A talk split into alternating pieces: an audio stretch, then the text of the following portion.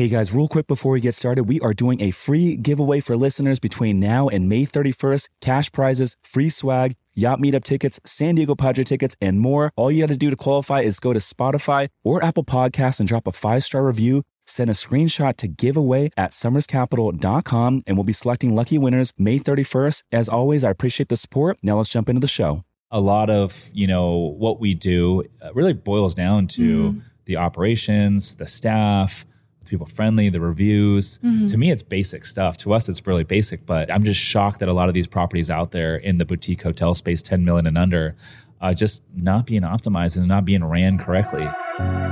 Welcome to the Rich Somers Report, where we talk real estate, business, and wealth building, all while keeping it real. No fluff, no BS. I hope that you enjoy the show.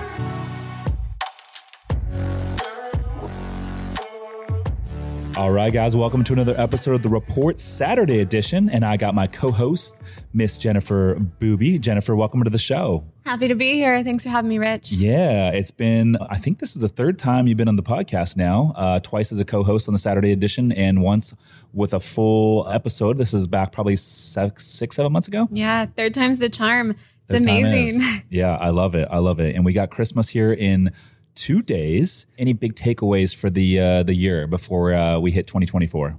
Oh gosh, I feel like this year has been full of so much growth and excitement and like huge successes for the team. I think especially with the two hotel deals that we got towards the end of the year, uh, you know, launching the one here in San Diego and then um, acquiring and launching in a quick turnaround time uh, the one up in Washington. I feel like it's just been a very Merry Christmas and all of our hard work and, uh, you know, blood, sweat, and tears has really come to fruition. So Yeah, absolutely. And um, it's like you know, enjoy it, but uh, come early next year, we're have to Right. We're gonna have to get gear up for another one. do it all again next year, Yeah. right? so uh, a couple of the folks in our mastermind, shout out to uh, Jaden and Shane. Um, but they locked up a really, really nice deal out in um, Northern California, right there on the coast, just an hour outside of uh, S- uh, San Francisco. 44 units, uh, been in the family for like 35 years. And, um, you know, the, the, the son who took over is just ready to just get rid of it and move on. And so uh, this thing, uh, nice looking asset uh, early 1990s construction. Um, and so we're going to pick this thing up, put a little love into it, and uh, excited for it. I, I honestly think, well, we're going to partner with them, first of all, but um, I honestly think that this particular deal um, has the most potential out of all the deals we've done. Really? And why do you think that is? Great looking asset. All 44 units have bay views. Um, we're picking it up at a really, really good price point. Based on what I've seen in that market, there's limited supply of hotels and a good amount of tourism. And touring some of the other hotels in the area uh, that are not going to be nearly as nice as this one will be once it's done are performing very well. Amazing. And so, from a supply demand standpoint, it makes a lot of sense, but it's just a good looking asset. You know, some assets don't look that great. No matter what you do to like renovate them, paint them, they're not going to look gorgeous. But this is just a good looking asset, and this is an asset that I'd love to to hold for quite some time. Um, Love that. They they were able to negotiate this deal. And then they came to us and said, "Hey, do you guys want to partner? Mm-hmm. And do you guys want to uh, manage it?" And so we thought, "Yeah, like I'd love to." So um, it's an opportunity for all of us.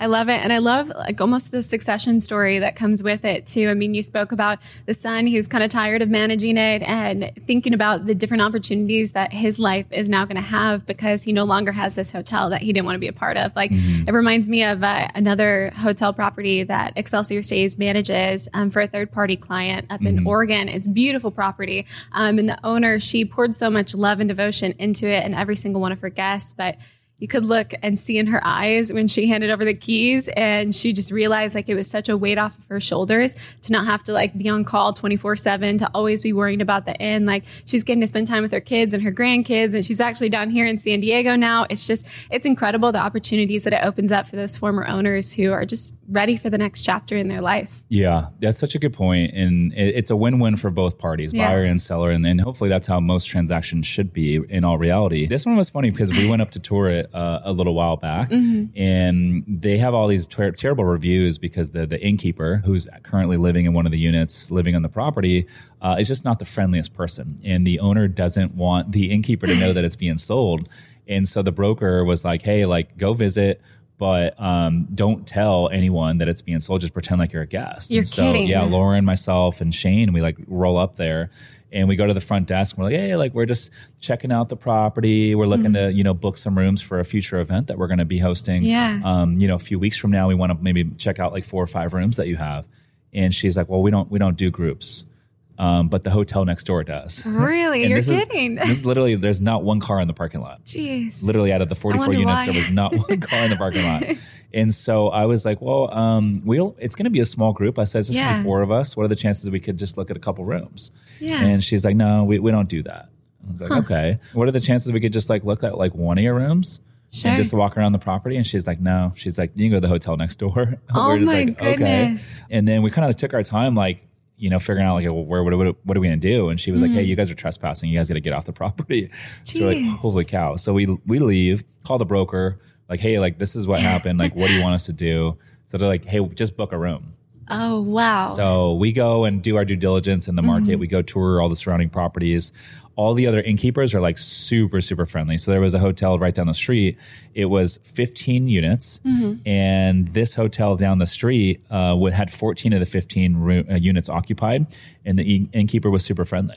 oh, great. You know. well, I mean, hospitality, right? Yeah, yeah, that was the only difference. But anyways, I say all this in that you know, uh, in this space, uh, a lot of you know what we do uh, really boils down to the operations, the staff, the people friendly, the reviews. To me, it's basic stuff. To us, it's really basic. But um, you know, a lot of these. I'm, I'm just shocked that a lot of these properties out there in the boutique hotel space, 10 million and under, uh, just not being optimized and not being ran correctly. Definitely. And I think it, it's also hard. I kind of empathize with them to some extent. Like if they've been in that property and in that business for, you know, 40 years or their parents had the property and operations, like you inherit a lot of baggage um, and you just start to collect things. And so it's hard when you're you know uh, you know in the midst of all of that to really um, have a fresh perspective or to you know be, have that energy to optimize. Like i there's a phrase that I've heard before. Um, I don't know who invented water, but it wasn't a fish, right? So when you're surrounded and you're just like drowning in all of this that's around you, it's really hard to come in with a fresh perspective and have the energy to optimize and to create the specific systems and processes that the property may need to change with the times appropriately. So Yeah, absolutely. Um, so for the listeners that aren't aware, so Jennifer leads our hospitality side, and uh, you have a ton of experience, you know, uh, launching and operating a lot of our short-term rentals in the portfolio, but also um, all the boutique hotels. And I believe now we're in like nine markets. I want to say maybe ten. Um, so I really wanted to dive deep on, you know. What's it What's it like launching? I mean, two hotels and basically back to back weeks. Yeah. we had um, the the hotels in Dell here in Little Italy, Mm-hmm. which we just renovated and launched, 24 units. And then uh, next week, you guys flew up to uh, Washington, and we closed on the Washington deal. And I wouldn't necessarily necessarily say that was a big like renovation at launch. It was really just a, you know we, we closed on the property, just kind of changing hands, taking over the keys, and that sort of thing. But um, I guess my biggest question, and, and I think the listeners want to know, operating these properties remotely as a hotel, mm-hmm. what is the biggest what is the biggest challenge there? I would say always have a backup plan for your backup plan. And we're, we're constantly learning that with, um, you know, different properties in different, you know, in different markets, in different sets. Like with the one up in Washington, it's 40 units. With the one here, um, it's half of that. And so it's kind of like, even with properties of different scales and size, like your backup plan that you had originally set for one property may not be a cut and paste for the next one. So, uh, um, every single time is very unique, but I would say time and time again, just having a backup plan for your backup plan. Yeah, absolutely. Um, regarding the one here in Mm-hmm. Little Italy, I know there was a lot of moving parts. We had a renovation, we had a design team, there's Yeah. furnishings, there's punch list items. I'm glad that deal was kind of like in our backyard because Yes. like it was just easy to pop in and out of there. Um, so that was kind of nice. And I'm like, man, I want to do more deals here in San Diego because of it. But I also believe in the market. Uh, but that said, you know, leading up to the launch week, what what do you, what were some of the biggest challenges? Definitely. So I think like one of the biggest things was uh, for us, like we really wanted to, as soon as the property was feasibly ready to host guests, we wanted to make sure we had a full house, which we did have a sold out uh, did. weekend, our first weekend, which is very exciting for a big celebration for the whole team. Um, but I think one of the biggest challenges for us was probably timeline. Um, like there were a lot of different moving parts, both with construction and design and operation side that, you know, we were trying to work them all parallel so that as soon as we, any of them were done, we were ready to host guests. So it wasn't necessarily like a, a phased out thing where you had construction finish and then design come in and then mm-hmm. operations come in. Like everything had to be working in sync. And so I think that was really cool. Um, definitely a challenge that it posed for us, but I think, you know, seeing it all come together in the end was great. Yeah. And, you know, I think early on when you first launch any property, and this is true for like a mm-hmm. single family Airbnb, it's like you really want to drive those reviews. Yes. Because it really sets the tone for the whole thing. Yes. And, you know, getting one negative review when you only have 5 mm-hmm. really weighs down your average versus you have 300 really good reviews and then you get a negative one. It's like, okay, well, it doesn't Absolutely. really do anything, right? Absolutely. Um, and so talk a little bit about, you know, what the importance of like driving those reviews early on and what are some methods that you can utilize to drive those five star reviews early on if you love real estate investing, passive income, and tax benefits, but don't have the time, my company, Somers Capital, is buying boutique hotels right now. We source the deals, we renovate the properties, and we even handle all the day to day management, making it truly hands off for our investors. If you want to learn more to see if we can help you, visit somerscapital.com slash invest to book a call with our team. Again, that's somerscapital.com slash invest. Now back to the show. Yeah, absolutely. I think making sure that, you know, you've got most exposure and most coverage um, right from the get go is is really important. I think, um, especially from a management perspective, your first several guests that come in, you really want to you know, closely monitor and have a personal touch with those guests that are coming in. So yes, you have, you know, you've set up all of your automated messaging and all of the traditional things, elements you put in place to make sure a guest has a good stay. But you also want to be following up and like even you personally as as a manager, um, you know, checking in with your VAs and checking in with those guests um, personally to make sure that they're enjoying their stay and seeing if there's any little touches that you can do to enhance their experience. Um, we partnered with several influencers to come into the property, especially for Zindel, um, and post some amazing content for us. Just give them a chance to experience the the property and every all the amenities that there are for them. Um, and so that's been really exciting. I think that definitely helps drive reviews, but it's um, tricky sometimes because you get some curveballs thrown at you. Um, I know even before we had launched the property, uh, we had a Google business account that was up and it mm-hmm. was our new, our new property name. It was the address and I'm pretty sure it was a guest from the old property, but of course, we hadn't been operating yet. Um, you know, he definitely wasn't a guest of ours, but he left this scathing one star review, and I I got a notification that we got a review, uh, and I thought, oh, how exciting! We got our first um, hotel review, and then um, I looked at it and I was like, we're not even operating. Like, I, I don't. It must have been for the old hotel, so mm-hmm. we had to shut that account down and start up a whole new one. So uh, sometimes you get little curveballs thrown at you, but I think like just making sure that you have the biggest um, breadth and most diverse range range of, of uh, assets and marketing working for you is important. Yeah, absolutely. Our VA's got to be uh, busy with with uh, so these two busy. latest properties that we brought on. yep. Um, because we got what is it three full time VAs? Yes, it's three. Yes. Um, but there's usually only one on at a time, right? Yeah, and they have a little bit of coverage overlap. sometimes during our busy times, but yeah, usually they're manning it all by themselves. They do such a great job. Yeah, that's a lot. I mean, that's yeah. a lot of guest communication, especially mm-hmm. with all the different properties. And I mean, there could be a Sunday where there's you know, potentially 65, 70 guests checking in with yeah. questions.